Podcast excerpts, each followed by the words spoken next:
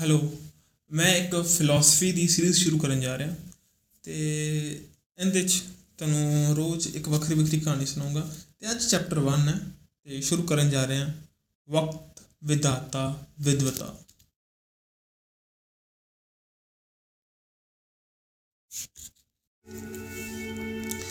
ਵਿਦਵਾਨਾਂ ਦੀ ਖੋਜ ਅਤੇ ਗੁਣ ਗਿਆਨ ਦੀਆਂ ਗੱਲਾਂ ਸੁਣਨ ਵਾਲਾ ਇੱਕ ਵਿਦਿਆਰਥੀ ਆਪਣੀ ਅਣਪੜ੍ਹ ਦਾਦੀ ਨੂੰ ਕਹਿਣ ਲੱਗਾ, ਦਾਦੀ ਜੀ, ਮੇਰਾ ਜੀ ਕਰਦਾ ਹੈ ਕਿ ਮੈਂ ਫਿਲਾਸਫੀ ਦੀ ਡਾਕਟਰੀ ਕਰਾਂ।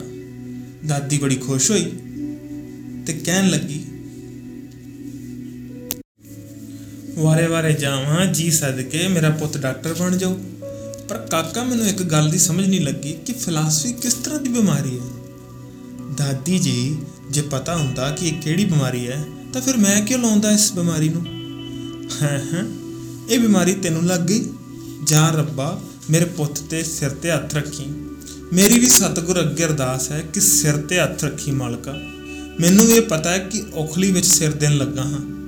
ਮੋਲੇ ਤਾਂ ਪੈਣੀ ਹੀ ਪੈਣੀਆਂ ਸਮੇਂ ਦੀ ਸੂਈਆਂ ਦੀ ਸੀਮਾ, ਕੈਲੰਡਰ, ਦਿਨ, ਮਹੀਨੇ, ਲਿਪੀ, ਲਫ਼ਜ਼ਾਂ ਦੀ ਜਨਮ ਕੁੰਡਲੀ, ਰੱਬ ਦੇ ਖੋਜੀਆਂ ਦੇ ਖੋਜ ਕਰਨ ਦਾ ਮਨ ਚੰਗਾ ਪਲ ਆਦਮੀ ਆਦਮੀ ਤਾਂ ਨਹੀਂ ਬਣਾਉਂਦਾ।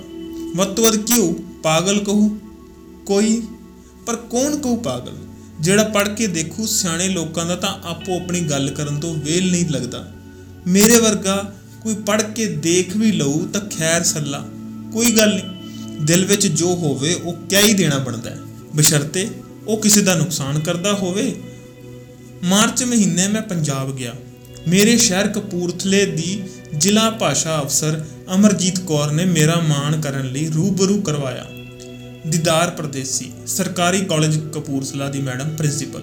ਭਾਸ਼ਾ ਵਿਭਾਗ, ਪੰਜਾਬ ਦੇ deputy director director Sardar Chetan Singh Harphool ji, professor Harjit ਅਤੇ ਬਹੁਤ ਸਾਰੇ ਵਿਦਵਾਨ ਲੋਕਾਂ ਨਾਲ ਹਾਲ ਤਕਰੀਬਨ ਭਰਿਆ ਹੋਇਆ ਸੀ।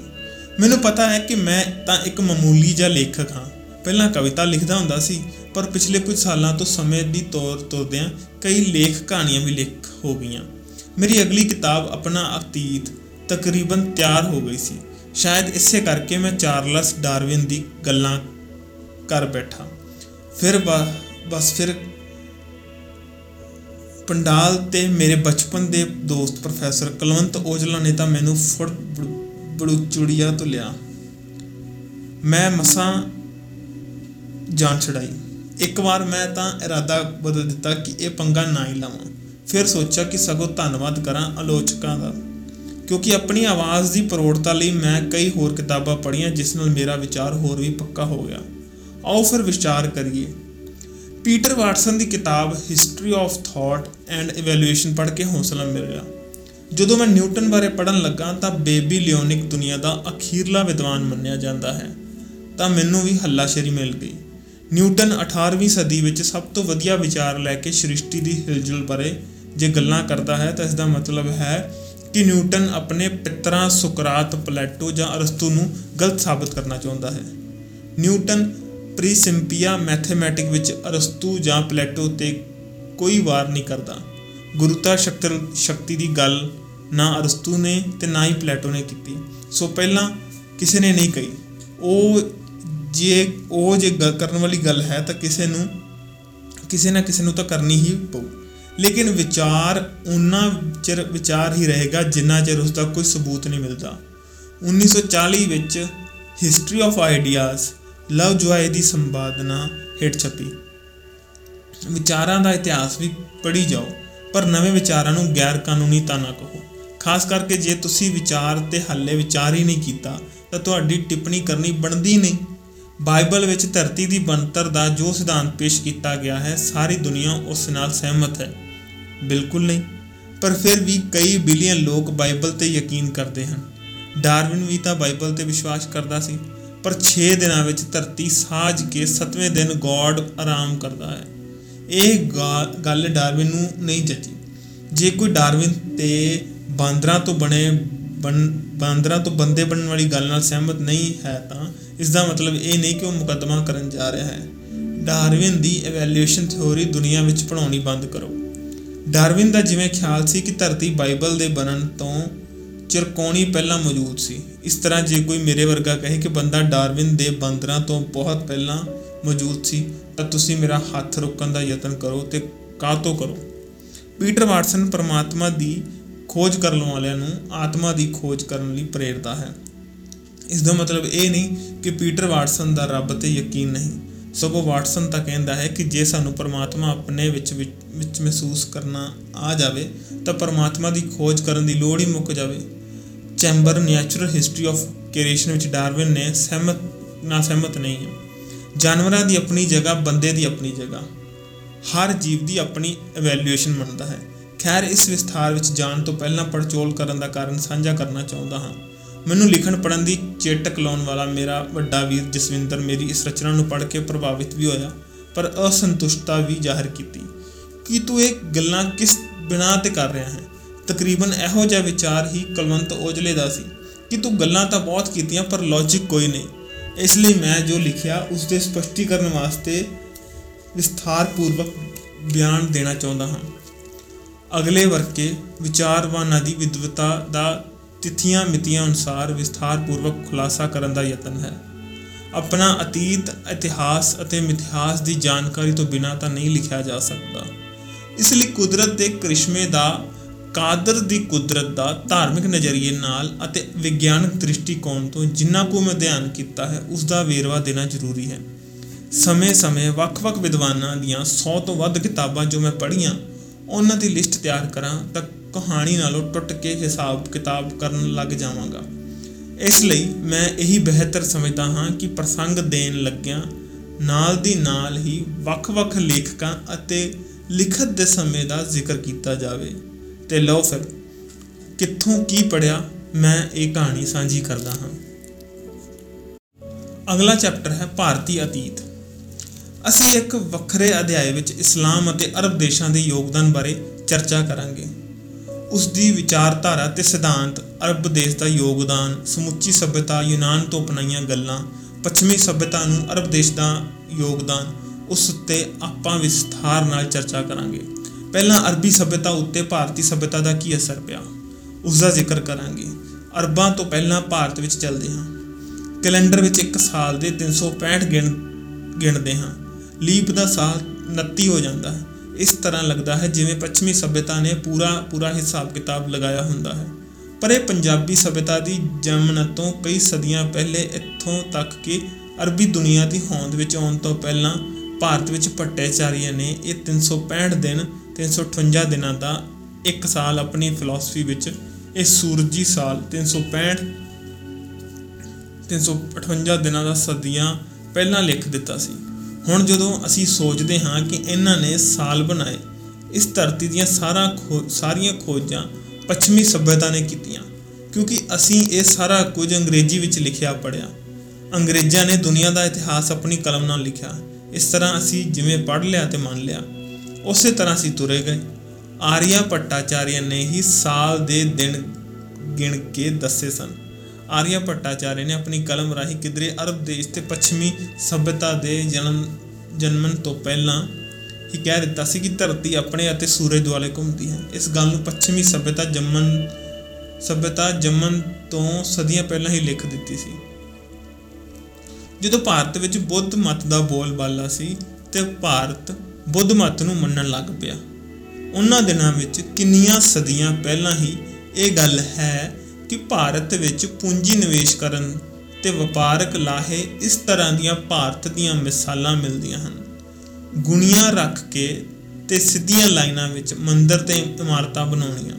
ਇਹ ਸਾਰਾ ਹਿਸਾਬ ਕਿਤਾਬ ਉਹ ਬੁੱਧ ਮਤ ਬਾਰੇ ਪੜ੍ਹ ਕੇ ਵੇਖ ਲਵੋ। ਅਗਲੇ ਅਧਿਆਏ ਵਿੱਚ ਅਸੀਂ ਬੁੱਧ ਮਤ ਬਾਰੇ ਪੜਾਂਗੇ ਮੇਰੇ ਕਹਿਣ ਦਾ ਭਾਵ, ਜਿਹੜਾ ਪੱਛਮੀ ਸਭਿਅਤਾ ਨੇ ਆਪਣੀ ਕਲਮ ਨਾਲ ਲਿਖਿਆ, ਪਰ ਬਹੁਤ ਕੁਝ ਐਸਾ ਹੈ ਜਿਹੜਾ ਭਾਰਤ ਦੀ ਸਭਿਅਤਾ ਉੱਪਰ ਉਪਜਿਆ, ਖੋਜ ਕੀਤਾ ਗਿਆ, ਪਰ ਸਾਨੂੰ ਉਸ ਦਾ ਮਾਨ ਨਹੀਂ ਦਿੱਤਾ ਗਿਆ। ਮੰਦਰ ਬਣਾਉਣ ਦੇ ਬਹੁਤ ਉੱਤਮ ਵਿਚਾਰ ਸਨ ਤੇ ਬਹੁਤ ਵਧੀਆ ਕਾਰੀਗਰੀ ਸੀ। ਜਿਸ ਨੂੰ ਜਰਾ ਕੋਖ ਕੇ ਵੇਖੋ, ਇਹ ਹਿਸਾਬ ਕਿਤਾਬ ਨਹੀਂ ਲੱਗਦਾ। ਵੇਦਾਂ ਸ਼ਾਸਤਰਾਂ ਤੇ ਵਿਧਾਂਤਾਂ ਵਿੱਚ ਜਿਹੜੇ ਮੰਤਰ ਹਨ ਕਿ ਉਹਨਾਂ ਨੂੰ ਵੇਖ ਕੇ ਹਿਸਾਬ ਕਿਤਾਬ ਦੀ ਗੱਲ ਨਜ਼ਰ ਨਹੀਂ ਆਉਂਦੀ। ਅਸੀਂ ਪੜ੍ਹਦੇ ਹੀ ਨਹੀਂ। ਅਸੀਂ ਬਹੁਤੇ ਇਹੀ ਕਹਿੰਦੇ ਹਾਂ ਕਿ ਅਸੀਂ ਹਿੰਦੂ ਹਾਂ, ਭਾਰਤੀ ਹਾਂ, ਸਾਡੇ ਚਾਰ ਵੇਦ ਹਨ। ਪਰ ਚਾਰ ਵੇਦ ਕਿਸੇ ਨੇ ਪੜ੍ਹ ਕੇ ਵੀ ਵੇਖੇ ਹਨ। ਜਿਨ੍ਹਾਂ ਨੇ ਚਾਰ ਵੇਦ ਪੜ੍ਹ ਕੇ ਵੇਖੇ ਹਨ, ਉਹਨਾਂ ਨੂੰ ਪਤਾ ਹੈ ਕਿ ਉਹਨਾਂ ਵਿੱਚ ਕਿਸ ਹਿਸਾਬੀ ਤਰੀਕੇ ਨਾਲ ਜਿਹੜੇ ਯੁੱਗਾਂ ਤੇ ਜਿਹੜੇ ਸਮਿਆਂ ਦੀ ਗੱਲ ਹੈ, ਉਹ ਅੱਜ ਦੇ ਹਿਸਾਬ ਕਿਤਾਬ ਨਾਲੋਂ ਕਿੰਨੀ ਅੱਗੇ ਸੀ। ਜੇ ਉਹਨਾਂ ਨੂੰ ਹਿਸਾਬ ਕਿਤਾਬ ਦੇ ਨਾਲ ਸੋਚੀਏ, ਫਿਰ ਤਾਂ ਵੇਦਾਂ ਸ਼ਾਸਤਰਾਂ ਵਿੱਚ ਕਿੰਨੇ ਅਗਾਂਹ ਵਧੂ ਖਿਆਲ ਸੀ। ਪਹਿਲੀ ਗੱਲ ਕਿ ਅਸੀਂ ਸੰਸਕ੍ਰਿਤੀ ਨਹੀਂ ਸਿੱਖੀ। ਜੇ ਕਿਸੇ ਦਾ ਸੰਸਕ੍ਰਿਤੀ ਨੂੰ ਸਿੱਖਣ ਦਾ ਜੀ ਕੀਤਾ, ਤਾਂ ਕਈਆਂ ਨੂੰ ਸਿੱਖਣ ਦੀ ਆਗਿਆ ਨਹੀਂ ਮਿਲੀ। ਫਿਰ ਸਾਰੇ ਦਾ ਸਾਰਾ ਸਿਸਟਮ ਹੀ ਬਦਲ ਗਿਆ। ਹੋਰ ਭਾਸ਼ਾਵਾਂ ਪੈਦਾ ਹੋ ਗਈਆਂ। ਦੁਨੀਆ ਦੇ ਵਿੱਚ ਜਿਹੜੀ ਸੰਸਕ੍ਰਿਤੀ ਦੀ ਪਹਿਲੀ ਲਿਖਤ ਸੀ ਉਸ ਨੂੰ ਅਸੀਂ ਸ਼ਾਇਦ ਪੜ੍ਹਿਆ ਹੀ ਨਹੀਂ। ਉਸ ਵਿੱਚ ਜੋ ਸਾਡੇ ਸਿਧਾਂਤ ਲਿਖੇ ਹੋਏ ਸੀ, ਸਾਡੀ ਤਰੱਕੀਆਂ ਸੀ। ਦੁਨੀਆ ਭਰ ਦੀਆਂ ਸਾਰੀਆਂ ਤਰੱਕੀਆਂ ਬਾਰੇ ਵੇਦਾਂ ਸ਼ਾਸਤਰਾਂ ਨੂੰ ਪੜ੍ਹ ਕੇ ਵੇਖੋ। ਉਹਨਾਂ ਵਿੱਚੋਂ ਉਹ ਬੰਦ ਹੀ ਪਈਆਂ ਰਹਿ ਗਈਆਂ। ਲੋਕਾਂ ਨੇ ਉਹਨਾਂ ਨੂੰ ਪੜ੍ਹ ਕੇ ਤੇ ਸੁਣ ਕੇ ਆਪ ਹੀ ਸਿਧਾਂਤ ਬਣਾ ਲਏ ਹਨ ਅਤੇ ਕਿਹਾ ਕਿ ਇਹ ਸਾਡੇ ਹਨ। ਸਾਡੇ ਇਸ ਲਈ ਨਹੀਂ ਬਣੇ ਕਿਉਂਕਿ ਸਾਨੂੰ ਸੰਸਕ੍ਰਿਤੀ ਹੀ ਨਹੀਂ ਆਉਂਦੀ ਸੀ।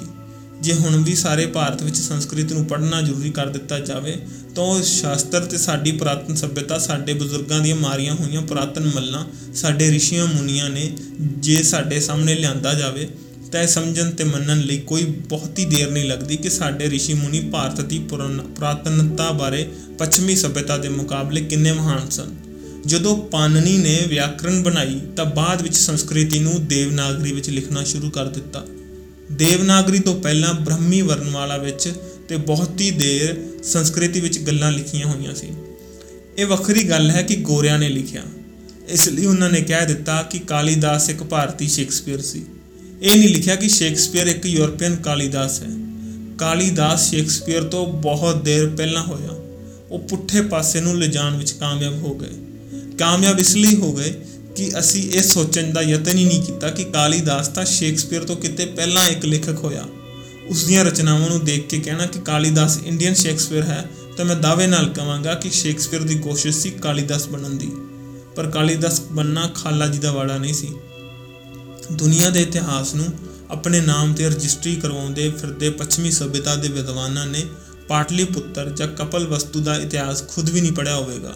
ਸੰਸਕ੍ਰਿਤ ਸੰਸਕ੍ਰਿਤੀ ਤਾਂ ਇਹਨਾਂ ਨੇ ਪੜ੍ਹਨੀ ਹੀ ਕੀ ਸੀ? ਇਸ ਕਰਕੇ ਇਹ ਹੱਕ, ਆਪਣਾ ਹੱਕ ਜਮਾ ਰਹੇ ਹਨ। ਕੱਲ ਦੀ ਭੂਤਨੀ ਸਿਵਿਆਂ 'ਚ ਅੱਧ, ਕਿਉਂਕਿ ਇਹਨਾਂ ਨੇ ਪੜ੍ਹਿਆ ਵੀ ਨਹੀਂ ਤੇ ਸੁਣਿਆ ਵੀ ਨਹੀਂ। ਇਹਨਾਂ ਨੇ ਸਮਝਿਆ ਵੀ ਨਹੀਂ। ਇਹਨਾਂ ਦੀ ਪੱਛਮੀ ਸਭਿਅਤਾ ਨੇ ਕਿਵੇਂ ਸਮਝਣਾ ਸੀ? ਅਸੀਂ ਤਾਂ ਸਮਝਿਆ ਹੀ ਨਹੀਂ। ਅਸੀਂ ਵੀ ਨਹੀਂ ਪੜ੍ਹਿਆ। ਭਾਰਤੀ ਮੂਲ ਦੇ ਲੋਕਾਂ ਨੇ ਆਪਣਾ ਸੁਨਹਿਰੀ ਇਤਿਹਾਸ ਨਾ ਹੀ ਪੜ੍ਹਿਆ ਤੇ ਨਾ ਹੀ ਸਮਝਿਆ। ਹੋਰ ਕਿਸੇ ਨੂੰ ਕੀ ਸਮਝਾਉਣਾ ਸੀ? ਅਸੀਂ ਆਪ ਹੀ ਨਹੀਂ ਸਮਝਿਆ ਤੇ ਹੋਰ ਕਿਸੇ ਨੂੰ ਕੀ ਸਮਝਾਉਣਾ ਸੀ? ਲੋਕਾਂ ਨੇ ਜਿਵੇਂ ਲਿਖ ਕੇ ਦੱਸਿਆ ਕਿ ਤੁਹਾਡਾ ਇਤਿਹਾਸ ਇਸ ਤਰ੍ਹਾਂ ਹੈ, ਭਾਰਤੀ ਲੋਕਾਂ ਨੇ ਦੂਸਰਿਆਂ ਦੇ ਮੋਢਿਆਂ ਤੇ ਚੜ੍ਹ ਕੇ ਡੀ ਦੀਆਂ ਡਿਗਰੀਆਂ ਕੀਤੀਆਂ। ਉਹਨਾਂ ਦੇ 10 ਤਰੀਕਿਆਂ ਨਾਲ ਅਸੀਂ ਇਤਿਹਾਸ ਦੇ ਮਾਹਰ ਬਣ ਗਏ। ਇਤਿਹਾਸ ਅਤੇ ਧਰਮ ਉੱਪਰ 100 ਡੀ ਕਰ ਲਈ ਗਈ। ਧਰਮ ਉੱਤੇ ਖੋਜਾਂ ਉਸੇ ਤਰ੍ਹਾਂ ਕੀਤੀਆਂ ਜਿਵੇਂ ਸਾਨੂੰ ਪੱਛਮੀ ਸਭਿਅਤਾ ਨੇ ਦੱਸਿਆ ਕਿ ਤੁਹਾਡਾ ਧਰਮ ਤੇ ਇਤਿਹਾਸ ਇਸ ਤਰ੍ਹਾਂ ਦਾ ਸੀ। ਅਸਲ ਦੇ ਵਿੱਚ ਗੱਲ ਕੀ ਹੈ? ਉਸ ਨੂੰ ਕਿ ਨਾ ਕਿਸੇ ਨੇ ਪੜ੍ਹਿਆ ਤੇ ਜੇ ਕਿਸੇ ਨੇ ਪੜ੍ਹਿਆ ਤਾਂ ਉਸਨੇ ਸ਼ਾਇਦ ਸਮਝਿਆ ਹੀ ਨਹੀਂ। ਤੇ ਜੇ ਆਪ ਸਮਝਣ ਦੀ ਕੋਸ਼ਿਸ਼ ਕੀਤੀ ਤਾਂ ਅਗਾਹ ਹੋਰ ਕਿਸੇ ਨੂੰ ਸਮਝਾਉਣ ਦੀ ਕੋਸ਼ਿਸ਼ ਨਹੀਂ ਕੀਤੀ। ਜਿਵੇਂ ਅਰਬੀ ਲੋਕ ਮੁਹੰਮਦ ਸਾਹਿਬ ਦੀਆਂ ਵਦਾਂ ਚੜਾ ਵਧਾ ਚੜਾ ਕੇ ਸੁਣਾਉਂਦੇ ਸੀ ਤਾਂ ਲੋਕਾਂ ਨੂੰ ਸਮਝਾਉਂਦੇ ਸੀ। ਜਿਸ ਤਰ੍ਹਾਂ ਬਜ਼ੁਰਗਾਂ ਨੇ ਸਾਡੇ ਪੁਰਾਤਨ ਗ੍ਰੰਥਾਂ, ਵੇਦਾਂ, ਸ਼ਾਸਤਰਾਂ, ਉਪਨਿਸ਼ਦਾਂ ਗੀਤਾ, ਮਹਾਭਾਰਤ, ਰਮਾਇਣ ਦੀਆਂ ਕਈ ਸਾਖੀਆਂ ਤੇ ਵਿਦਵਤਾ ਭਰਪੂਰ ਗੱਲਾਂ ਸਮਝਾਈਆਂ ਹੁੰਦੀਆਂ ਤਾਂ ਅਸੀਂ ਵੀ ਅਗਾਹ ਕਿਸੇ ਨੂੰ ਹੋਰ ਦੱਸਣ ਵਾਲੇ ਬਣਦੇ। ਅਸੀਂ ਆਪਣੇ ਇਸ ਮਹਾਨ ਖਜ਼ਾਨੇ ਨੂੰ ਜਿੰਦਰਾ ਲਾ ਕੇ ਰੱਖਿਆ ਹੈ। ਮੈਨੂੰ ਇਹ ਗੱਲ ਲਿਖਦਿਆਂ ਬੜਾ ਦਰਦ ਹੁੰਦਾ ਹੈ ਕਿ ਐਡਾ ਵੱਡਾ ਤਾਂ ਦੁਨੀਆ ਦਾ ਸਭ ਤੋਂ ਪਹਿਲਾ ਖਜ਼ਾਨਾ ਨਾ ਸੀ ਆਪ ਸਮਝਿਆ ਤੇ ਨਾ ਹੀ ਅਸੀਂ ਕਿਸੇ ਨੂੰ ਸਮਝਣ ਦਿੱਤਾ। ਕਿਸੇ ਦੀ ਕੀ ਮਜਾਲ ਸੀ ਕਿ ਉਹ ਭਾਰਤੀ ਵਿਦਵਤਾ ਵੇਦਾਂ ਤੇ ਭਾਰਤੀ ਗ੍ਰੰਥਾਂ ਦੇ ਗਿਆਨ ਤੋਂ ਉੱਪਰ ਵੀ ਆਪਣੀ ਕਹਾਣੀਆਂ ਬਣਾ ਕੇ ਆਪ ਲਿਖ ਲੈਂਦੇ। ਇਹ ਸਾਡੀ ਆਪਣੀ ਗਲਤੀ ਹੈ। ਕੁਝ ਤੇਰੀ ਗਲਤੀ ਹੈ, ਕੁਝ ਮੇਰੀ ਗਲਤੀ ਹੈ, ਕੁਝ ਸਾਰਿਆਂ ਦੀ ਗਲਤੀ ਹੈ। ਯੂਰਪੀਅਨ ਲੋਕਾਂ ਨੇ ਸਾਡੀ ਨਹੀਂ, ਦੁਨੀਆ ਦੀ ਸਭ ਤੋਂ ਪਹਿਲੀ ਭਾਸ਼ਾ ਸੰਸਕ੍ਰਿਤ ਦੀ 18ਵੀਂ ਸਦੀ ਵਿੱਚ ਖੋਜ ਕੀਤੀ। 18ਵੀਂ ਸਦੀ ਤੋਂ ਬਾਅਦ ਬਾਕੀ ਸਾਰੀਆਂ ਭਾਸ਼ਾਵਾਂ ਨੂੰ ਆਪਣੇ ਗ੍ਰਾਮਰ ਦੇ ਹਿਸਾਬ ਨਾਲ ਰੰਗਣ ਦੀ ਕੋਸ਼ਿਸ਼ ਕੀਤੀ। ਸੰਸਕ੍ਰਿਤੀ ਤੋਂ ਪਹਿਲਾਂ ਹੀ ਕੋਈ ਭਾਸ਼ਾ ਨਹੀਂ ਸੀ। ਜਿਸ ਦੇ ਵਿੱਚ ਇੰਨਾ ਗੂੜ ਗਿਆਨ, ਭਾਵ ਸਮੁੰਦਰ ਬਣ ਕੇ ਇੰਨਾ ਖਜ਼ਾਨਾ ਲੁਕੋਈ ਛੱਡਿਆ। ਉਹ ਨਾ ਕਿਸੇ ਨੂੰ ਦਿਸਿਆ ਤੇ ਨਾ ਹੀ ਕਿਸ, ਅਸੀਂ ਆਪ ਵੇਖਿਆ। ਅਸੀਂ ਇਹ ਮੰਨ ਕੇ ਮਾਣ ਕਰਕੇ ਖੁਸ਼ ਹੁੰਦੇ ਹਾਂ ਕਿ ਪਾਨਨੀ ਨੇ ਵਿਆਕਰਣ ਬਣਾਈ। ਕਹਿੰਦੇ ਜੀ, ਤੁਹਾਡੀ ਪਾਨਨੀ ਨੇ ਵਿਆਕਰਣ ਬਣਾਈ। ਬਸ ਗੱਲ ਆਈ ਗਈ ਹੋਗੀ ਪਰ ਭਾਈ, ਪਾਨਨੀ ਦੀ ਵਿਆਕਰਣ ਪੜ੍ਹ ਕੇ ਤਾਂ ਵੇਖੋ, ਉਸਨੇ ਬਣਾਇਆ ਕੀ ਆ? ਉਸਨੇ ਸੰਸਕ੍ਰਿਤ ਦੀ ਵਿਆਕਰਣ ਬਣਾਈ। ਕਿਸੇ ਦੀ ਪਰਿਭਾਸ਼ਾ ਦੱਸੀ। ਭਾਸ਼ਾ ਕੀ ਹੁੰਦੀ ਹੈ? ਭਾਸ਼ਾ ਕਿਵੇਂ ਬੋਲੀ ਜਾਵੇ? ਭਾਸ਼ਾ ਨੂੰ ਮੁਕੰਮਲ ਕਿ- ਕਿਵੇਂ ਕੀਤਾ ਜਾਵੇ? ਭਾਸ਼ਾ ਦੀਆਂ ਤਾਂ ਬਾਅਦ ਵਿੱਚ ਬਹੁਤ ਤਰੱਕੀਆਂ ਹੋਈਆਂ, ਪਰ ਮੁੱਢ ਕੀ ਸੀ? ਲਿਖਤੀ ਭਾਸ਼ਾ ਕੀ ਹੁੰਦੀ ਹੈ? ਕਿਵੇਂ ਭਾਸ਼ਾ ਲਿਖੀ ਜਾਂਦੀ ਹੈ? ਭਾਸ਼ਾ ਦੀ ਪਹਿਲਾ, ਪਹਿਲੀ ਪਰਿਭਾਸ਼ਾ ਤਾਂ ਪਾਣਿਨੀ ਦੀ ਕ੍ਰਿਤ ਹੈ। ਪਾਣਿਨੀ ਐਵੇਂ ਤਾਂ ਨਹੀਂ ਬਣਾ ਦਿੱਤੀ। ਕਹਿੰਦੇ ਹਨ ਕਿ 12 ਕੋ ਤੋਂ ਭਾਸ਼ਾ ਬਦਲ ਜਾਂਦੀ ਹੈ। ਬੰਬਈ ਤੋਂ ਅੱਗੇ ਗੱਡੀ ਵਿੱਚ ਆਉਂਦੇ ਹੁੰਦੇ ਸੀ ਤਾਂ ਜਿਹੜੇ ਸਟੇਸ਼ਨ ਤੇ ਗੱਡੀ ਰੁਕਦੀ ਹੁੰਦੀ ਸੀ, ਉੱਥੋਂ ਦੀ ਬੋਲੀ ਹੋਰ ਹੁੰਦੀ ਸੀ। ਗੱਲ- ਦਿੱਲੀ ਨੂੰ ਆਉਂਦਿਆਂ ਅਗਲੇ ਸਟੇਸ਼ਨ ਤੇ ਗੱਡੀ ਰੁਕੀ ਤਾਂ ਬੋਲੀ ਹੋਰ ਹੁੰਦੀ ਸੀ। ਜੇ ਕਹਿੰਦੇ ਆ ਕਿ 12 ਕੋ ਤੇ ਭਾਸ਼ਾ ਬਦਲ ਜਾਂਦੀ ਹੈ ਤਾਂ ਸੰਸਕ੍ਰਿਤ ਵੀ ਕਈ ਤਰ੍ਹਾਂ ਦੀ ਜ਼ਰੂਰ ਹੋ- ਹੋਈ ਹੋਵੇਗੀ। ਜਿੱਥੇ ਜਿੱਥੇ ਬੰਦੇ ਰਹਿੰਦੇ ਹਨ ਵਾਤਾਵਰਣ ਦੇ ਹਿਸਾਬ ਨਾਲ ਭਾਸ਼ਾਵਾਂ ਬਦਲਦੀਆਂ ਜਾਂਦੀਆਂ ਹਨ। ਕਈ ਕੁਦਰਤੀ ਭਾਸ਼ਾਵਾਂ ਬਣ ਜਾਣੀਆਂ। ਵੱਖ-ਵੱਖ ਦੇਸ਼ਾਂ ਤੇ ਵੱਖ-ਵੱਖ ਇਲਾਕਿਆਂ ਦੀਆਂ ਵੱਖਰੀਆਂ ਭਾਸ਼ਾਵਾਂ ਬਣ ਜਾਂਦੀਆਂ ਹਨ। ਇਸ ਵਿੱਚ ਕੋਈ ਅਚੰਭੇ ਵਾਲੀ ਗੱਲ ਨਹੀਂ। ਪਰ ਭਾਸ਼ਾ ਬਣੀ ਕਿਵੇਂ? ਭਾਸ਼ਾ ਬੋਲੀ ਕਿਵੇਂ ਗਈ? ਭਾਸ਼ਾ ਲਿਖੀ ਕਿਵੇਂ ਗਈ? ਇਹਦੀ ਪਹਿਲੀ ਲਾਈਨ ਪਾਣਿਨੀ ਨੇ ਲਿਖੀ ਹੈ। ਬ੍ਰਹਮੀ ਤੇ ਪਾਲੀ ਭਾਵੇਂ ਪਾਣਿਨੀ ਦੀ ਸੰਸਕ੍ਰਿਤ ਤੋਂ ਪਹਿਲਾਂ ਦੀਆਂ ਸਨ, ਪਰ ਉਹਨਾਂ ਵਿੱਚ ਸਾਰਥਿਕਤਾ ਨਹੀਂ ਸੀ। ਉਹਨਾਂ ਵਿੱਚ ਅਧੂਰਾਪਨ ਸੀ। ਭਾਸ਼ਾ ਬੋਲਣ ਦੀ ਵਿਧੀ ਜਾਂ ਤਰੀਕਾ ਪਾਣਿਨੀ ਨੇ ਸ਼ੁਰੂ ਕੀਤਾ। ਬੋਧੀਆਂ ਨੇ ਪਾਲੀ ਛੱਡ ਕੇ ਸੰਸਕ੍ਰਿਤੀ ਅਪਣਾ ਲਈ, ਕਿਉਂਕਿ ਸੰਸਕ੍ਰਿਤ ਮੁਕੰਮਲ ਭਾਸ਼ਾ ਸੀ। ਭਾਸ਼ਾ ਦੇ ਵਿਧੀ ਵਿਧਾਨ ਪਹਿਲੇ ਸੰਸਕ੍ਰਿਤ ਵਿੱਚ ਹੀ ਬਣੇ। ਜਿਹੜੀ ਗੱਲ ਸੰਸਕ੍ਰਿਤ ਭਾਸ਼ਾ ਵਿੱਚ ਉਸ ਸਮੇਂ ਕੀਤੀ ਜਾ ਸਕਦੀ ਸੀ, ਉਹ ਹੋਰ ਕਿਸੇ ਭਾਸ਼ਾ ਵਿੱਚ ਨਹੀਂ ਕੀਤੀ ਜਾ ਸਕਦੀ। ਪਰ 18ਵੀਂ ਸਦੀ ਤੋਂ ਬਾਅਦ ਲੋਕਾਂ ਨੇ ਕੋਸ਼ਿਸ਼ ਕੀਤੀ, ਜਿਹੜੀਆਂ ਸਾਰੀਆਂ ਭਾਸ਼ਾਵਾਂ ਬਾਅਦ ਵਿੱਚ ਜੰਮੀਆਂ, ਇਹਨਾਂ ਨੇ 18ਵੀਂ ਸਦੀ ਤੋਂ ਬਾਅਦ ਯਤਨ ਕੀਤੇ ਹਨ। ਦੁਨੀਆ ਦੇ ਬਹੁਤੇ ਵਿਆਕਰਣ ਭਾਵ 90% ਤੋਂ ਵੱਧ 20ਵੀਂ ਸਦੀ ਵਿੱਚ ਬਣੇ। ਕਾਲੀਦਾਸ ਨਰਮਦਾ ਵਾਦੀ ਦਾ ਜੰਪਲ ਸੀ। ਕਿਸੇ ਜ਼ਮਾਨੇ ਵਿੱਚ ਪੰਜਾਬ ਨੂੰ ਮਾਲਵਾ ਵੀ ਕਹਿੰਦੇ ਸੀ। ਕਾਲੀਦਾਸ ਮਾਲਵੇ ਦਾ ਜੰਪਲ ਸੀ। ਲੋਕ ਕਾਲੀਦਾਸ ਦਾ ਅਰਥ ਮਾਤਾ ਕਾਲੀ ਦਾ ਦਾਸ ਵੀ ਕਰਦੇ ਹਨ। ਆਮ ਤੌਰ ਤੇ ਕਾਲੀਦਾਸ ਨੂੰ ਬ੍ਰਾਹਮਣ ਲੋਕ ਉਜੈਨ ਦਾ ਬ੍ਰਾਹਮਣ ਕਹਿੰਦੇ ਹਨ। ਇਹ ਨਰਮਦਾ ਵਾਦੀ ਦਾ ਰਹਿਣ ਵਾਲਾ ਸੀ। ਇਸਨੇ ਮੇਘਦੂਤ ਦੀ ਰਚਨਾ ਕੀਤੀ, ਸ਼ਕੁੰਤਲਾ ਅਤੇ ਦੁਸ਼ਯੰਤ ਦੀ ਕਹਾਣੀ ਲਿਖੀ ਜਿਸ ਨੂੰ ਅੰਗਰੇਜ਼ ਵੀ ਦੁਨੀਆ ਦਾ ਪਹਿਲਾ ਨਾਟਕ ਮੰਗਦੇ ਮੰਨਦੇ ਹਨ। ਕਾਲੀਦਾਸ ਨੂੰ 17ਵੀਂ ਸਦੀ ਵਿੱਚ ਸ਼ੇਕਸਪੀਅਰ ਕਹਿ ਦਿੱਤਾ, ਬਹੁਤ ਵੱਡੀ ਗੱਲ ਹੋ ਗਈ, ਪਰ ਕਾਲੀਦਾਸ ਦੀ ਰਚਨਾ ਤਾਂ ਸ਼ੇਕਸਪੀਅਰ ਨਾਲੋਂ ਕਿਤੇ ਡੂੰਗੀ ਤੇ ਉੱਤਮ ਰਚਨਾ ਹੈ।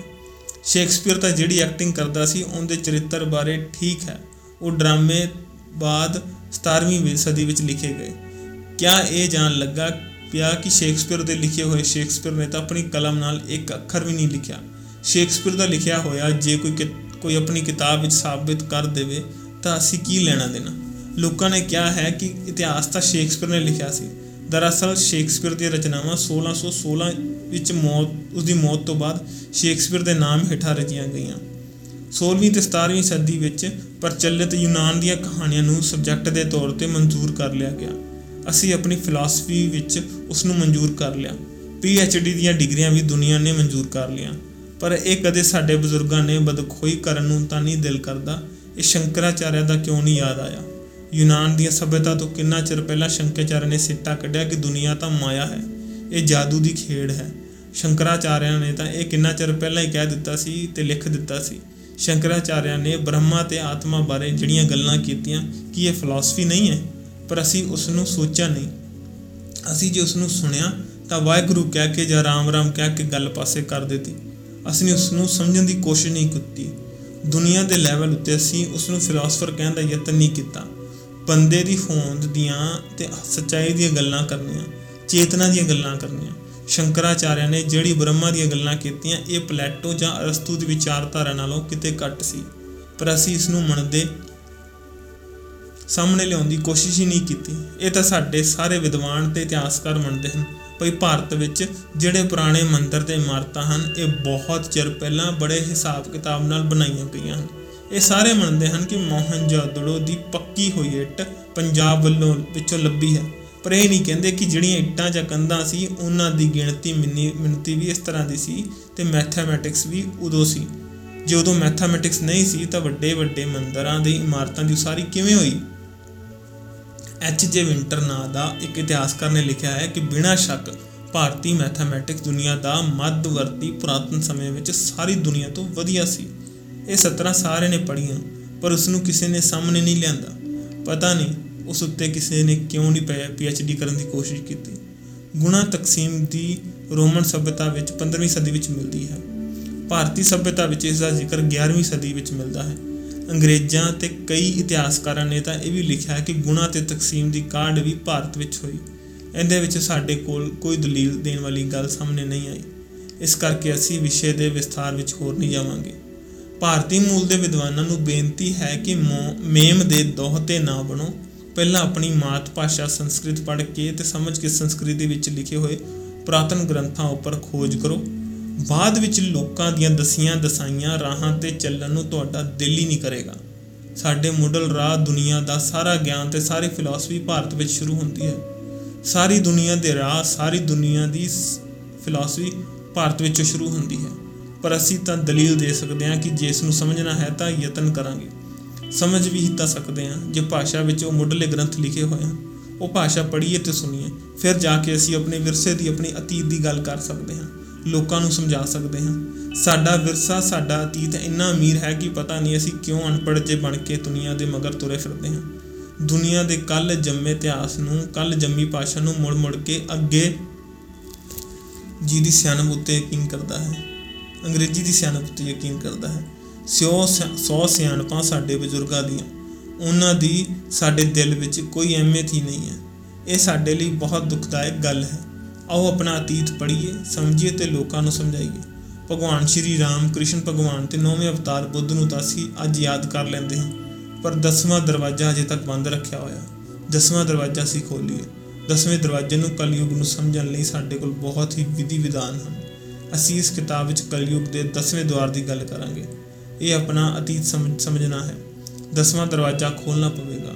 ਦਸਵੇਂ ਦਰਵਾਜ਼ੇ ਨੂੰ ਖੋਲਣ ਦੇ ਜੋ ਵਿਧੀ ਵਿਧਾਨ ਹਨ, ਉਹ ਸਾਡੇ ਕੋਲ ਭਾਰਤੀ ਮੂਲ ਵਿੱਚ, ਭਾਰਤੀ ਸਭਿਅਤਾ ਵਿੱਚ, ਭਾਰਤੀ ਕ੍ਰਿਤਾਂ ਵਿੱਚ, ਭਾਰਤੀ ਗ੍ਰੰਥਾਂ ਵਿੱਚ ਮੌਜੂਦ ਹਨ। ਜੇ ਸਾਡਾ ਖੋਲਣ ਦਾ ਚਾਉ ਹੈ, ਜੇ ਆਪਣਾ ਅਤੀਤ ਸਮਝਣਾ ਚਾਉ ਹੈ, ਸਾਨੂੰ ਰੀਝ ਹੈ, ਤਾਂ ਸਾਨੂੰ ਆਪਣੇ ਗ੍ਰੰਥ ਪੜ੍ਹਨੇ ਪੈਣਗੇ। ਇਹ ਧਰਮ ਕੀ ਹੈ? ਇਹ ਕਿੱਥੋਂ ਚੱਲਿਆ? ਧਰਮ ਨੂੰ ਸਮਝਣਾ ਤੇ ਸਮਝਾਉਣਾ, ਧਰਮ ਦੀ ਡੂੰਘਾਈ ਤੱਕ ਜਾਣਾ। ਇਹ ਗੱਲਾਂ ਸਾਡੇ ਗ੍ਰੰਥਾਂ ਵਿੱਚ ਅਣਡਿੱਠੇ ਤੇ ਅਣਛੋ ਪਈਆਂ ਹਨ। ਅਸੀਂ ਉਹਨਾਂ ਨੂੰ ਵੇਖਿਆ ਹੀ ਨਹੀਂ ਹੈ। ਜੇ ਸਾਡੇ ਤੇ ਦਇਆ ਹੋ ਜਾਵੇ, ਸਾਡੇ ਕੋਲ ਆਪਣੇ ਗ੍ਰੰਥਾਂ ਨੂੰ ਪੜ੍ਹ ਸਕਣ ਦਾ ਸਮਾਂ, ਸ਼ਕਤੀ ਤੇ ਸੋਝੀ ਸਤ- ਸਤਿਗੁਰੂ ਦੇਵੇ, ਤਾਂ ਅਸੀਂ ਆਪਣੇ ਅਤੀਤ ਨੂੰ ਆਪਣੀ ਕਲਮ ਨਾਲ ਫਿਰ ਤੋਂ ਲਿਖੀਏ, ਆਪਣੀ ਭਾਸ਼ਾ ਵਿੱਚ ਲਿਖੀਏ ਤੇ ਫਿਰ ਲੋਕਾਂ ਨੂੰ ਦਸੀਏ। ਚੈਪਟਰ 3 ਆਪਣਾ ਮੁੱਢ ਕਦੀ ਬੰਦੇ ਦੇ ਜੀਵਨ ਦੀ ਸ਼ੁਰੂਆਤ ਇਨਸਾਨ ਦੇ ਜੀਵਨ ਦੀ ਨਾ ਕਹੋ। ਬੰਦੇ ਦਾ ਅਤੀਤ, ਬੰਦੇ ਦੀ ਸ਼ੁਰੂਆਤ, ਬੰਦਾ ਇਨਸਾਨ ਤਾਂ ਉਦੋਂ ਬਣਦਾ ਹੈ ਜਦੋਂ ਉਸ 'ਚ ਇਨਸਾਨੀਅਤ ਆ ਜਾਂਦੀ ਹੈ। ਇਹ ਗੱਲ ਅਸੀਂ ਉਸ ਸਮੇਂ ਦੀ ਕਰਦੇ ਹਾਂ ਜਦੋਂ ਅਸੀਂ ਅਜੇ ਇਹ ਦਾਅਵੇ ਨਾਲ ਕਹਿ ਨਹੀਂ ਸਕਦੇ ਕਿ ਹਾਂ ਕਿ ਇਹ ਇਨਸਾਨੀਅਤ ਬੰਦੇ ਦੇ ਵਿੱਚ ਸੀ। ਇਨਸਾਨੀਅਤ ਬੰਦੇ ਦੀ ਸਮਝ ਨੂੰ ਆ ਗਈ ਸੀ ਜਾਂ ਨਹੀਂ। ਵੈਸੇ ਇਨਸਾਨੀਅਤ ਤੇ ਇਨਸਾਨ ਦਾ ਜਨਮ ਇਕੱਠਾ ਹੀ ਹੈ, ਪਰ ਜਦੋਂ ਬੰਦਾ ਇਨਸਾਨ ਬਣਿਆ ਬੰ- ਬੰਦਾ ਮੁੱਢ ਕਦੀਮ ਤੋਂ ਜਿਵੇਂ ਅਸੀਂ ਪਿਛਲੇ ਅਧਿਆਇ ਵਿੱਚ ਇਹ ਚਰਚਾ ਕੀਤੀ ਕਿ ਬੰਦਾ ਪਹਿਲਾਂ ਉਹਨਾਂ ਹੀ ਤੱਤਾਂ ਦਾ ਬਣਿਆ ਜਿਨ੍ਹਾਂ ਤੱਤਾਂ ਦੀ ਧਰਤੀ ਅਤੇ ਜਾਨਵਰ ਬਣੇ ਸਨ। ਜੇ ਧਰਤੀ ਪਹਿਲਾਂ ਬਣੀ ਤਾਂ ਬੰਦਾ ਵੀ ਉਸੇ ਤਰ੍ਹਾਂ ਬਹੁਤਾ ਚਿਰ ਪਹਿਲਾਂ ਬਣਿਆ। ਜਿਵੇਂ ਜਾਨਵਰ ਬਹੁਤੇ ਚਿਰ ਪਹਿਲਾਂ ਬਣੇ, ਬਹੁਤੇ ਚਿਰੋਕ ਨੇ ਇਸ ਦੁਨੀਆ ਵਿੱਚ ਵਿਚਰ ਰਹੇ ਸਨ। ਇਸ ਤਰ੍ਹਾਂ ਹੀ ਬੰਦਾ ਵੀ ਜਾਨਵਰਾਂ ਵਾਂਗ ਇਸ ਧਰਤੀ ਤੇ ਫਿਰ ਰਿਹਾ ਸੀ। ਬੰਦਾ ਉੱਥੇ ਪੈਦਾ ਹੋ ਸਕਦਾ ਹੈ ਜਿੱਥੇ ਹੋਰ ਜੀਵ ਜੰਤੂ ਪੈਦਾ ਹੋ ਸਕਦੇ ਹਨ। ਸਾਰੀ ਸ੍ਰਿਸ਼ਟੀ ਦੇ ਜੀਵ ਜੰਤੂ ਭਲਾ ਪੈਦਾ ਹੋ ਸਕਦੇ ਹਨ। ਜੇ ਅਸੀਂ ਸਧਾਰਨ ਤਰੀਕੇ ਨਾਲ ਵੀ ਸੋਚੀਏ ਤਾਂ ਬੰਦਾ ਜਿੱਥੇ ਦਾ ਮੌਸਮ ਵਧੀਆ ਹੋਵੇਗਾ, ਉਸ ਜਗ੍ਹਾ ਹੀ ਜੰਮਿਆ ਹੋਵੇਗਾ। ਪਰ ਜੇ ਸਾਰੀ ਸ੍ਰਿਸ਼ਟੀ ਇੱਕੋ ਵਾਰੀ ਜਨਮੀ ਹੈ ਤਾਂ ਧਰਤੀ ਬਣੀ ਹੈ ਤਾਂ ਉਸ ਤੋਂ ਬਾਅਦ ਵੀ ਜੀਵ ਜੰਤੂ ਵੀ ਜਲਦੀ ਬਣੇ, ਬਣ ਗਏ। ਜਦੋਂ ਜੀਵ ਜੰਤੂ ਬਣੇ, ਉਹ ਕਿਸ ਦਿਸ਼- ਜਗ੍ਹਾ ਤੇ ਬਣ ਸਕਦੇ? ਸੀ ਇਹਦੇ ਨਾਲ, ਇਹਦੇ ਬਾਅਦ ਜਰੂਰ ਜਰਾ ਗੌਰ ਨਾਲ ਵਿਚਾਰ ਕਰੀਏ। ਜੀਵ ਜੰਤੂ ਬਹੁਤ ਉੱਚੀਆਂ ਪਹਾੜੀਆਂ ਤੇ ਨਹੀਂ ਹੋ ਸਕਦੇ ਸੀ। ਬੰਦਾ ਬਹੁਤ ਉੱਚੀਆਂ ਪਹਾੜੀਆਂ ਤੇ ਜੰਮ ਨਹੀਂ ਸਕਦਾ ਸੀ। ਉੱਚੀਆਂ ਪਹਾੜੀਆਂ ਤੇ ਤਾਂ ਆਕਸੀਜਨ ਵੀ ਨਹੀਂ ਹੁੰਦੀ। ਹਵਾ ਬੰਦੇ ਦੇ ਜਿਉਣ ਵਾਸਤੇ ਜ਼ਰੂਰੀ ਹੁੰਦੀ ਹੈ। ਉੱਚੀਆਂ ਪਹਾੜੀਆਂ ਤੇ ਤਾਂ ਜੜੀ ਬੂਟੀਆਂ ਦੇ ਰੁੱਖ ਬੁੱਟੇ ਵੀ ਕੋਈ ਨਹੀਂ ਹੁੰਦਾ। ਜੀਵ ਜੰਤੂ ਵੀ ਨਹੀਂ ਹੁੰਦੇ। ਕੀੜੇ ਮਕੌੜੇ ਵੀ ਨਹੀਂ ਹੁੰਦੇ। ਉੱਚੀਆਂ ਪਹਾੜੀਆਂ ਤੇ ਪੰਛੀ ਵੀ ਨਹੀਂ ਹੁੰਦੇ। ਜੇ ਉੱਚੀਆਂ ਪਹਾੜੀਆਂ ਤੇ ਕੁਝ ਵੀ ਨਹੀਂ ਹੋਇਆ ਹੋਵੇਗਾ, ਤਾਂ ਬੰਦਾ ਵੀ ਉੱਚੀਆਂ ਪਹਾੜੀਆਂ ਤੇ ਨਹੀਂ ਪੈਦਾ ਹੋਇਆ ਹੋਵੇਗਾ।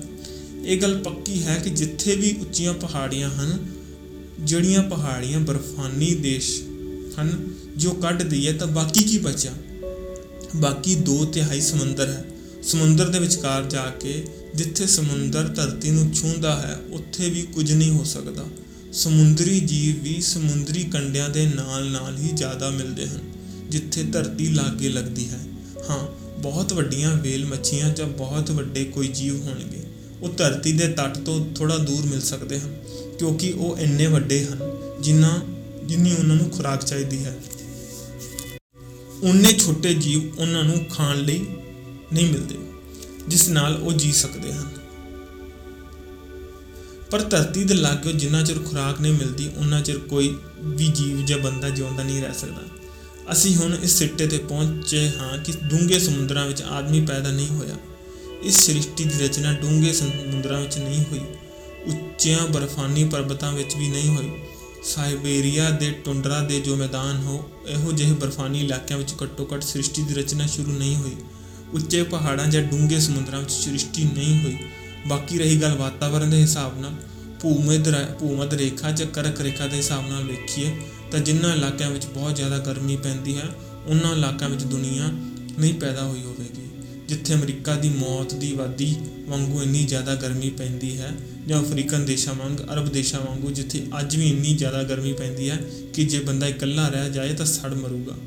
ਇਨਸਾਨ ਨੂੰ ਜਿਉਂਦੇ ਰਹਿਣ ਲਈ ਬਨਾਵਟੀ ਸਹੂਲਤਾਂ ਦੀ ਲੋੜ ਪੈਂਦੀ ਹੈ ਤੇ ਇਹਨਾਂ ਨਕਲੀ ਚੀਜ਼ਾਂ ਨਾਲ ਬੰਦਾ ਜੀ ਸਕਦਾ ਹੈ। ਉੱਥੇ ਬੰਦਾ ਕਿਵੇਂ ਪੈਦਾ ਹੋਇਆ ਹੋਵੇਗਾ? ਉੱਥੇ ਜੀਵ ਜੰਤੂ ਜਾਂ ਸ੍ਰਿਸ਼ਟੀ ਕਿਵੇਂ ਪੈਦਾ ਹੋਈ ਹੋਵੇਗੀ? ਉੱਥੇ ਵੀ ਬੰਦਾ ਨਹੀਂ ਪੈਦਾ ਹੋਇਆ ਹੋਵੇਗਾ। ਜਿਹੜੇ ਬਹੁਤ ਜ਼ਿਆਦਾ ਗਰਮ ਇਲਾਕੇ ਨੇ, ਇਸ ਲਈ ਡੂੰਘੇ ਸਮੁੰਦਰਾਂ ਵਿੱਚ, ਨਾ ਉੱਚੇ ਪਹਾੜਾਂ ਵਿੱਚ, ਨਾ ਬਹੁਤ ਗਰਮੀ ਵਾਲੇ ਤੇ ਨਾ ਬਹੁਤ ਸਰਦੀ ਵਾਲੇ ਇਲਾਕਿਆਂ ਵਿੱਚ ਇਨਸਾਨ ਜਾਂ ਕੁਦਰਤ ਦੇ ਨਾਨਾ ਪ੍ਰਕਾਰ ਦੇ ਜੀਵ ਪੈਦਾ ਹੋਏ ਹੋਣਗੇ, ਤਾਂ ਫਿਰ ਉਹ ਕਿਹੜੇ ਇਲਾਕੇ ਬਚਦੇ ਹਨ ਬਚਦੇ ਇਲਾਕੇ ਹਨ ਮੈਦਾਨੀ। ਕਈ ਮੈਦਾਨੀ ਇਲਾਕੇ ਐਸੇ ਹਨ ਜਿਨ੍ਹਾਂ ਦੇ ਵਿੱਚ ਪਾਣੀ ਦੀ ਸਹੂਲਤ ਨਹੀਂ ਹੈ। ਜਿੱਥੇ ਪਾਣੀ ਨਹੀਂ ਹੈ, ਉੱਥੇ ਬੰਦਾ ਜੀਵ ਹੀ ਨਹੀਂ ਸਕਦਾ। ਪਾਣੀ ਤੋਂ ਬਗੈਰ ਜੀਵ ਜੰਤੂ ਨਹੀਂ ਬਣ ਸਕਦੇ। ਪਾਣੀ ਤੋਂ ਬਗੈਰ ਜੀਵਨ ਸੰਭਵ ਹੀ ਨਹੀਂ ਹੈ। ਜਿੱਥੇ ਪਾਣੀ ਦੀ ਸਹੂਲਤ ਲਗਾਤਾਰ ਨਹੀਂ ਹੈ, ਉੱਥੇ ਵੀ ਬੰਦਾ ਪੈਦਾ ਨਹੀਂ ਹੋਇਆ ਹੋਵੇਗਾ ਭਾਵੇਂ ਉਹ ਜਿੰਨੇ ਮਰਜ਼ੀ ਵੱਡੇ ਮੈਦਾਨ ਹੋਣ। ਹਜ਼ਾਰਾਂ ਮੀਲ ਲੰਬੇ ਚੌੜੇ ਇਲਾਕੇ ਅਜਿਹੇ ਵੀ ਹਨ ਜਿੱਥੇ ਬੰਦੇ ਦੇ ਪੈਦਾ ਹੋਣ ਦੀ ਸ਼ੰਕਾ ਇਸ ਕਰਕੇ ਪੈਦਾ ਹੁੰਦੀ ਹੈ ਕਿਉਂਕਿ ਉੱਥੇ ਸਾਰਾ ਸਾਲ ਪਾਣੀ ਨਹੀਂ ਮਿਲਦਾ। ਬਾਕੀ ਕੀ ਰਹਿ ਗਿਆ? ਬਾਕੀ ਉਹ ਇਲਾਕੇ ਰਹਿ ਗਏ ਜਿਹੜੇ ਸਮੁੰਦਰ ਤੋਂ ਵੀ ਬਹੁਤ ਦੂਰ ਨਾ ਹੋਣ ਤੇ, ਪਹਾੜਾਂ ਤੋਂ ਵੀ ਬਹੁਤ ਦੂਰ ਨਾ ਹੋਣ ਤੇ, ਜਿੱਥੇ ਪਾਣੀ ਹਮੇਸ਼ਾ ਮਿਲੇ। ਭਲਾ ਦੁਨੀਆ ਵਿੱਚ ਇਹੋ ਇਲਾਕੇ ਕਿਹੜੇ ਹੋ ਸਕਦੇ ਨੇ? ਕੀ ਅਫਰੀਕਾ ਹੋ ਸਕਦਾ ਹੈ? ਕਦੇ ਵੀ ਨਹੀਂ। ਅਫਰੀਕਾ ਜਿੱਥੇ ਅੱਜ ਵੀ ਬੰਦਾ ਸਹੂਲਤ ਤੋਂ ਬਗੈਰ ਨਹੀਂ ਜੀ ਸਕਦਾ। ਉੱਥੇ ਬੰਦਾ ਕਿਵੇਂ ਪੈਦਾ ਹੋਇਆ ਹੋਵੇਗਾ?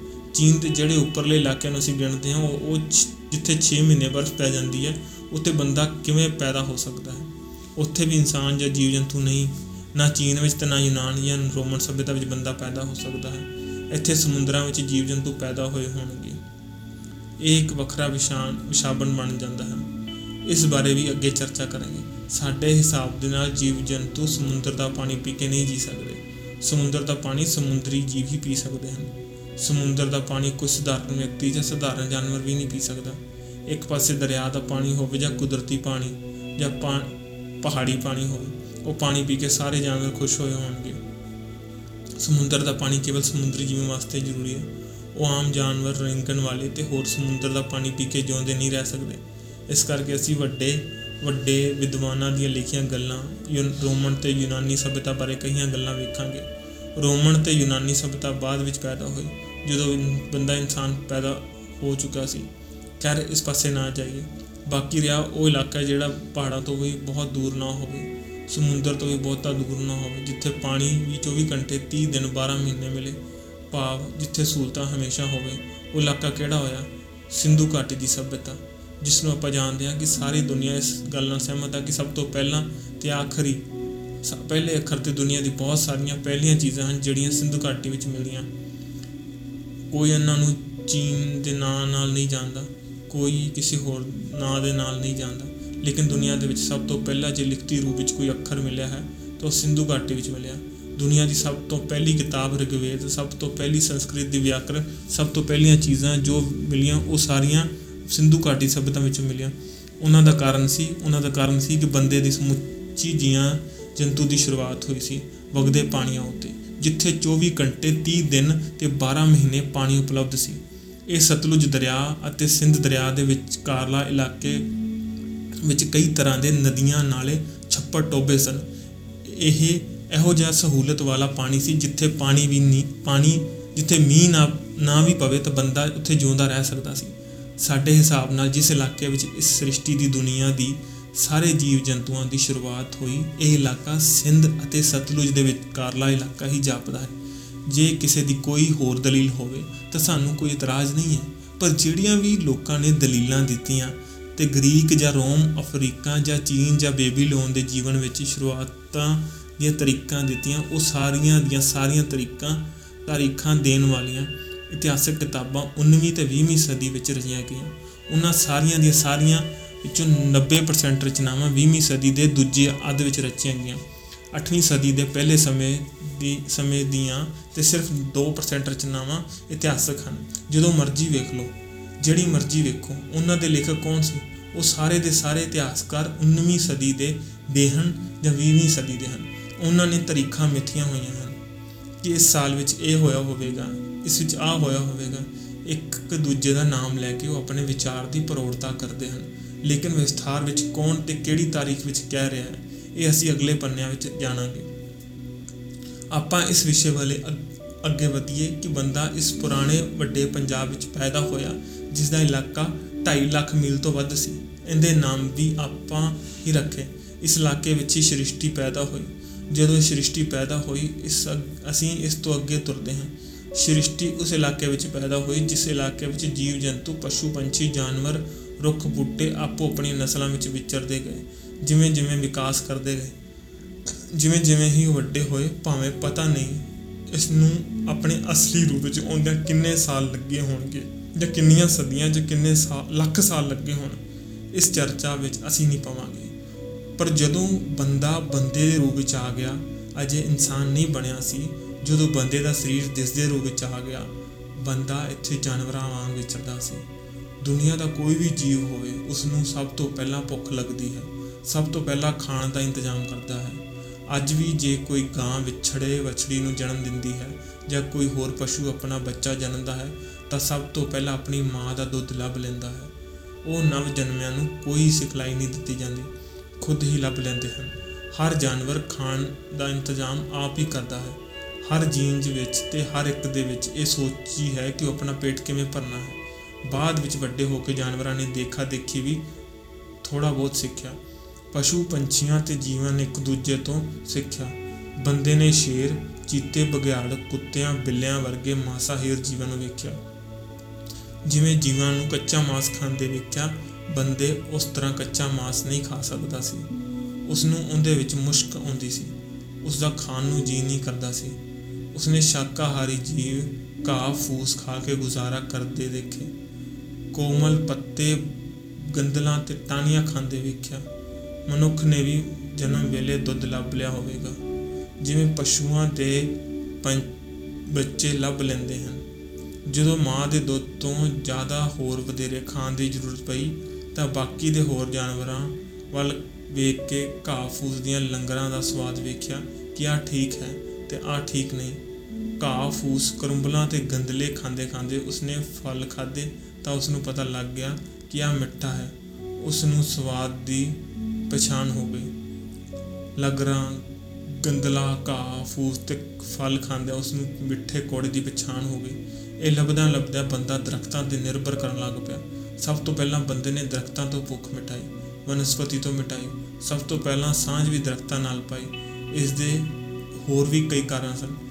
ਇੱਕ ਕਾਰਨ ਤਾਂ ਇਹ ਸੀ ਕਿ ਜਦੋਂ ਕਿਤੇ ਬਾਰਿਸ਼ ਪੈਂਦੀ ਸੀ ਤਾਂ ਉਹ ਵੱਡੇ ਦਰਖਤਾਂ ਦੇ ਥੱਲੇ ਚੱਲ ਪੈਂਦੇ ਸਨ। ਮੀਂਹ ਤੋਂ ਬਚ ਜਾਂਦੇ ਸੀ। ਜੇ ਕੋਈ ਮਾਸਾਹਾਰੀ ਜਾਨਵਰ ਉਹਨਾਂ ਵੱਲ ਭੱਜ ਕੇ ਆਉਂਦਾ ਤਾਂ ਉਹ ਬਿੱਲੀ ਵਾਂਗ ਛਾਲ ਮਾਰ ਕੇ ਦਰਖਤਾਂ ਤੇ ਚੜ ਜਾਂਦੇ ਸੀ। ਇਸ ਤਰ੍ਹਾਂ ਉਹ ਬਚ ਜਾਂਦੇ। ਬੰਦੇ ਨੂੰ ਦਰਖਤਾਂ ਦਾ ਰੱਬ ਵਰਗਾ ਆਸਰਾ ਰਿਹਾ ਸੀ। ਮੁੱਢਲੇ ਬੰਦੇ ਤੋਂ ਲੈ ਕੇ ਅੱਜ ਤੱਕ ਦੇ ਬੰਦੇ ਨੂੰ ਦਰਖਤਾਂ ਦਾ ਬਹੁਤ ਆਸਰਾ ਹੈ। ਅੱਜ ਵੀ ਜੇ ਦਰਖਤਾਂ ਦੀ ਸਮਾਪਤੀ ਕਰਕੇ ਵੇਖੀਏ ਤਾਂ ਦੁਨੀਆ ਸਮਾਪਤ ਹੋ ਜਾਵੇਗੀ। ਦਰਖਤ ਬਹੁਤ ਜ਼ਿਆਦਾ ਜ਼ਰੂਰੀ ਹਨ। ਮੁੱਢਲੇ ਇਨਸਾਨ ਵਾਸਤੇ ਤਾਂ ਇਹ ਜੀਵਨ ਸੀ। ਉਦੋਂ ਦਰਖਤਾਂ ਦੇ ਫਲ ਖਾ ਕੇ, ਦਰਖਤਾਂ ਦੀ ਸੰਗਤ ਵਿੱਚ ਰਹਿ ਕੇ ਦਰਖਤ ਹੀ ਉਸ ਦਾ ਘਰ ਅਤੇ ਮਿੱਤਰ ਬਣ ਗਏ। ਦਰਖਤ ਹੀ ਉਹਨਾਂ ਦੀ ਰੋਜ਼ੀ ਰੋਟੀ ਦੀ ਭੁੱਖ ਮਿਟਾਉਣ ਦਾ ਸਾਧਨ ਬਣ ਗਏ। ਦਰਖਤ ਉੱਪਰ ਚੜ ਕੇ ਉਸ ਦਾ ਬਚਾਓ ਹੋਣ ਲੱਗ ਪਿਆ। ਉਸ ਤੋਂ ਬਾਅਦ ਜੀਵਨ ਅੱਗੇ ਤੁਰ ਪਿਆ। ਬੰਦਾ ਥੋੜਾ ਹੋਰ ਇਨਸਾਨੀਅਤ ਵੱਲ ਵਧਿਆ। ਜਦੋਂ ਇਕੱਠੇ ਰਹਿ ਕੇ ਸੁੱਖ ਲੈਣ ਦੀ ਸੋਝੀ ਬੰਦੇ ਨੂੰ ਆਈ ਤਾਂ ਬੰਦਿਆਂ ਦਾ ਇੱਕ ਦੂਜੇ ਦੇ ਲਾਗੇ ਆਉਣਾ ਸ਼ੁਰੂ ਹੋ ਗਿਆ। ਉਸਨੇ ਬਾਕੀ ਜਾਨਵਰਾਂ ਵੱਲ ਵੇਖਿਆ ਇੱਕੋ ਜਿਹੇ ਖੰਭਾਂ ਵਾਲੇ ਜੀਵ ਉੱਡ ਸਕਦੇ ਹਨ। ਵੱਖ-ਵੱਖ ਪੰਛੀਆਂ ਨੂੰ ਤੁਰਦੇ ਵੇਖਿਆ। ਹਿਰਨਾਂ ਨੂੰ ਹਿਰਨਾਂ ਨਾਲ, ਹਾਥੀਆਂ ਨੂੰ ਹਾਥੀਆਂ ਨਾਲ। ਸੰਡੇ, ਝੋਟੇ, ਮਈਆਂ ਵੀ ਇਕੱਠੇ ਝੁੰਡ ਬਣਾ ਕੇ ਫਿਰਿਆ ਕਰਨ। ਸ਼ੇਰ ਆਪਣਾ ਝੁੰਡ ਬਣਾ ਕੇ ਫਿਰਿਆ ਕਰਨ। ਇਸ ਤਰ੍ਹਾਂ ਉਹਨਾਂ ਤੋਂ ਸੋਝੀ ਲੈ ਕੇ ਅਤੇ ਕੁਝ ਕੁਦਰਤੀ ਤੌਰ ਤੇ ਬੰਦੇ ਨੂੰ ਪਤਾ ਲੱਗ ਗਿਆ। ਤਾਂ ਇਹ ਸੋਚ ਕੇ ਬੰਦੇ ਨੇ ਆਪਸ ਵਿੱਚ ਰਹਿਣਾ ਸ਼ੁਰੂ ਕੀਤਾ। ਇਹ ਵੀ ਡਾਰਵਿਨ ਦੀ ਥੋੜੀ ਬਹੁਤ ਸੱਚਾਈ ਹੋ ਸਕਦੀ ਹੈ ਕਿ ਬਾਂਦਰ ਬੰਦੇ ਵਰਗਾ ਲੱਗਦਾ ਹੈ। ਹੋ ਸਕਦਾ ਹੈ ਬਾਂਦਰ ਰਿੱਛ ਲੰਗੂਰ ਜਾਨਵਰ ਭੁਲੇਖੇ ਨਾਲ ਬੰਦੇ ਨਾਲ ਇਕੱਠੇ ਜੁੜ ਰਹੇ ਹੋਣ। ਇਹਨਾਂ ਦੀ ਸਰੀਰਕ ਸਾਂਝ ਵੀ ਰਹੀ ਹੋਵੇ। ਇਹ- ਇਹ ਤਾਂ ਹੋ ਸਕਦਾ ਹੈ, ਲੇਕਿਨ ਇਸ ਗੱਲ ਦੀ ਅਸੀਂ ਕਦਾਚਿਤ ਮਨਜ਼ੂਰੀ ਨਹੀਂ ਦੇ ਸਕਦੇ ਕਿ ਬਾਂਦਰ ਤੋਂ ਹੌਲੀ-ਹੌਲੀ ਬਣਦਾ ਬਣਦਾ ਬੰਦਾ ਬਣਿਆ। ਇਹ ਸਾਂਝ ਜ਼ਰੂਰੀ ਰਹੀ ਹੋਵੇਗੀ। ਭਾਵੇਂ ਇਕੱਠੇ ਰਹੇ ਜਾਂ ਕੰਨਾ ਕਿੰਨਾ ਚਿਰ ਕਿਵੇਂ ਨਿਭ- ਨਿਭੇ। ਸਰੀਰਕ ਸਾਂਝ ਵੀ ਹੋਈ ਹੋਵੇਗੀ, ਪਰ ਇਹ ਕਦੇ ਵੀ ਇਹ ਨਹੀਂ ਸੋਚਣਾ ਚਾਹੀਦਾ। ਹੁਣ ਵੀ ਪੁਰਾਣੇ ਬਜ਼ੁਰਗਾਂ ਤੋਂ ਸੁਣਦੇ ਹਾਂ। ਆਪਣੇ ਅੱਖੀਂ ਤਾਂ ਨਹੀਂ ਵੇਖਿਆ, ਪਰ ਸੁਣਿਆ ਕਿ ਰਿੱਛ ਨੂੰ ਬੰਦੇ ਦੀ ਔਰਤ ਚੰਗੀ ਲੱਗਦੀ ਹੈ। ਇਸ ਤਰ੍ਹਾਂ ਸੰਬੰਧ ਤਾਂ ਰਿਹਾ। ਰਿੱਛਾਂ ਦਾ, ਔਰਤਾਂ ਨਾਲ ਤੇ ਬਾਂਦਰਾਂ ਲੰਗੂਰਾਂ ਦਾ ਬੰਦਿਆਂ ਨਾਲ ਜ਼ਰੂਰ ਸੰਬੰਧ ਰਿਹਾ ਹੋਵੇਗਾ। ਲੇਕਿਨ ਬੰਦਾ ਬਾਂਦਰ ਤੋਂ ਬਿਲਕੁਲ ਨਹੀਂ ਬਣਿਆ। ਇਹ ਇਕੱਠੇ ਜ਼ਰੂਰ ਰਹੇ ਜਾਣ। ਬੰਦੇ ਇਕੱਠੇ ਹੋ ਕੇ ਸਮਾਜ ਦਾ ਰੂਪ ਧਾਰ ਕੇ ਸਮਾਜਿਕ ਝੁੰਡ ਬਣ ਗਏ। ਇਹਨਾਂ ਝੁੰਡਾਂ ਵਿੱਚ ਰਹਿਣਾ ਸ਼ੁਰੂ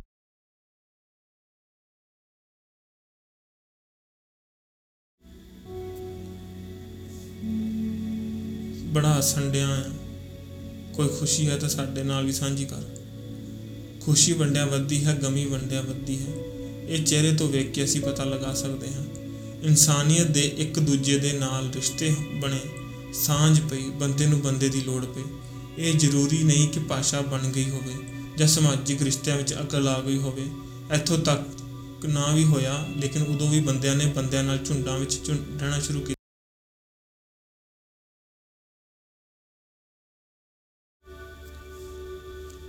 ਇਸ ਤਰ੍ਹਾਂ ਬੰਦੇ ਨੇ ਵਪਾਰ ਲਈ ਤੇ ਹੋਰ ਕੰਮਾਂ ਲਈ ਘਰੋਂ ਨਿਕਲਣਾ ਸ਼ੁਰੂ ਕੀਤਾ। ਤੀਸਰੀ ਸਟੇਜ ਵਿੱਚ ਬੰਦੇ ਨੇ ਅੱਗ ਨਾਲ ਸੜੀ ਚੀਜ਼ ਖਾ ਕੇ ਵੇਖੀ। ਉਸ ਨੂੰ ਬਹੁਤ ਸਵਾਦ ਲੱਗੀ। ਉਹ ਚੀਜ਼ ਉਸ ਨੂੰ ਕੱਚੀ ਸਵਾਦ ਨਹੀਂ ਲੱਗਦੀ ਸੀ। ਮਤਲਬ ਕਿ ਜੀਭ ਦਾ ਚਸਕਾ ਬੰਦੇ ਦੇ ਜਿਉਣ ਦਾ ਸਾਧਨ ਬਣੀ। ਫਿਰ ਅੱਗ ਦੀ ਸਹੂਲਤ ਹੋ ਗਈ। ਅੱਗ ਵਿੱਚ ਭੁੰਨ ਕੇ ਖਾਣਾ ਸ਼ੁਰੂ ਕੀਤਾ ਤਾਂ ਉਸ ਨੂੰ ਪਤਾ ਲੱਗ ਗਿਆ ਕਿ ਅੱਗ ਵਿੱਚ ਭੁੰਨ ਕੇ ਜੋ ਮਰਜ਼ੀ ਖਾ ਲਓ। ਫਿਰ ਛੋਟੇ ਜਾਨਵਰਾਂ ਤੇ ਪੰਛੀਆਂ ਨੂੰ ਭੁੰਨ ਕੇ ਖਾਣਾ ਸ਼ੁਰੂ ਹੋ ਗਿਆ। ਜਦੋਂ ਜ਼ਿਆਦਾ ਭੁੱਖ ਲੱਗਣੀ ਤਾਂ ਪਾਣੀਆਂ ਤੇ ਸਮੁੰਦਰਾਂ ਦੀਆਂ ਮੱਛੀਆਂ ਵਰਗੇ ਜਾਨਵਰਾਂ ਨੂੰ ਪਕੜ ਕੇ ਤੇ ਭੁੰਨ ਕੇ ਆਪਣਾ ਭੋਜਨ ਦਾ ਸਾਧਨ ਬਣਾਉਣਾ ਸ਼ੁਰੂ ਕਰ ਦਿੱਤਾ। ਜਦੋਂ ਬੰਦੇ ਦੀ ਇੱਥੋਂ ਤੱਕ ਨੌਬਤ ਆ ਗਈ, ਤਾਂ ਇਸ ਤੋਂ ਬਾਅਦ ਬੰਦੇ ਨੇ ਜਿੱਧਰ ਜਿੱਧਰ ਪਾਣੀ ਵਗਦਾ ਸੀ ਉਧਰ ਉਧਰ ਨੂੰ ਨਾਲ ਨਾਲ ਜਾ ਕੇ ਆਪਣੇ ਇਲਾਕੇ ਤੇ ਬਾਹਰ ਨਿਕਲਣ ਦਾ ਪ- ਉਪਰਾਲਾ ਕਰਨਾ ਸ਼ੁਰੂ ਕਰ ਦਿੱਤਾ। ਨਵੇਂ ਢੰਗ ਤਰੀਕੇ ਅਪਣਾਉਣੇ ਸ਼ੁਰੂ ਕਰ ਦਿੱਤੇ। ਲੱਕੜਾਂ ਤਰਦੀਆਂ ਵੇਖ ਕੇ ਪਾਣੀ ਦਰਿਆਵਾਂ, ਸਮੁੰਦਰਾਂ ਵਿੱਚ ਲੱਕੜਾਂ ਉੱਪਰ ਬੈਠ ਕੇ ਆਰ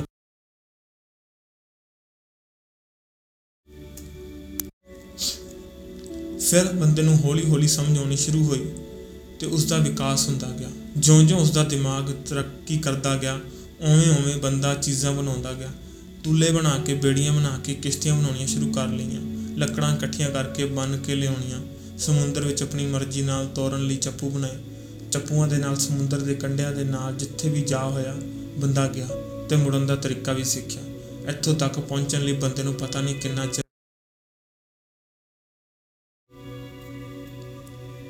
ਇਹ ਬੰਦੇ ਦਾ ਮੁੱਢ ਕਦੀ, ਬੰਦੇ ਨੇ ਭਾਸ਼ਾ ਕਦੋਂ ਸਿੱਖੀ? ਉਹਨਾਂ ਦੀ ਲੋੜ ਕਿਵੇਂ ਪਈ? ਬੰਦੇ ਨੂੰ ਆਪਣਾ ਇਲਾਕਾ ਛੱਡ ਕੇ ਬਾਹਰ ਜਾਣ ਦੀ ਲੋੜ ਕਿਵੇਂ ਪਈ? ਇਸ ਬਾਰੇ ਅਸੀਂ ਅਗਲੇ ਅਧਿਆਇ ਵਿੱਚ ਚਰਚਾ ਕਰਾਂਗੇ।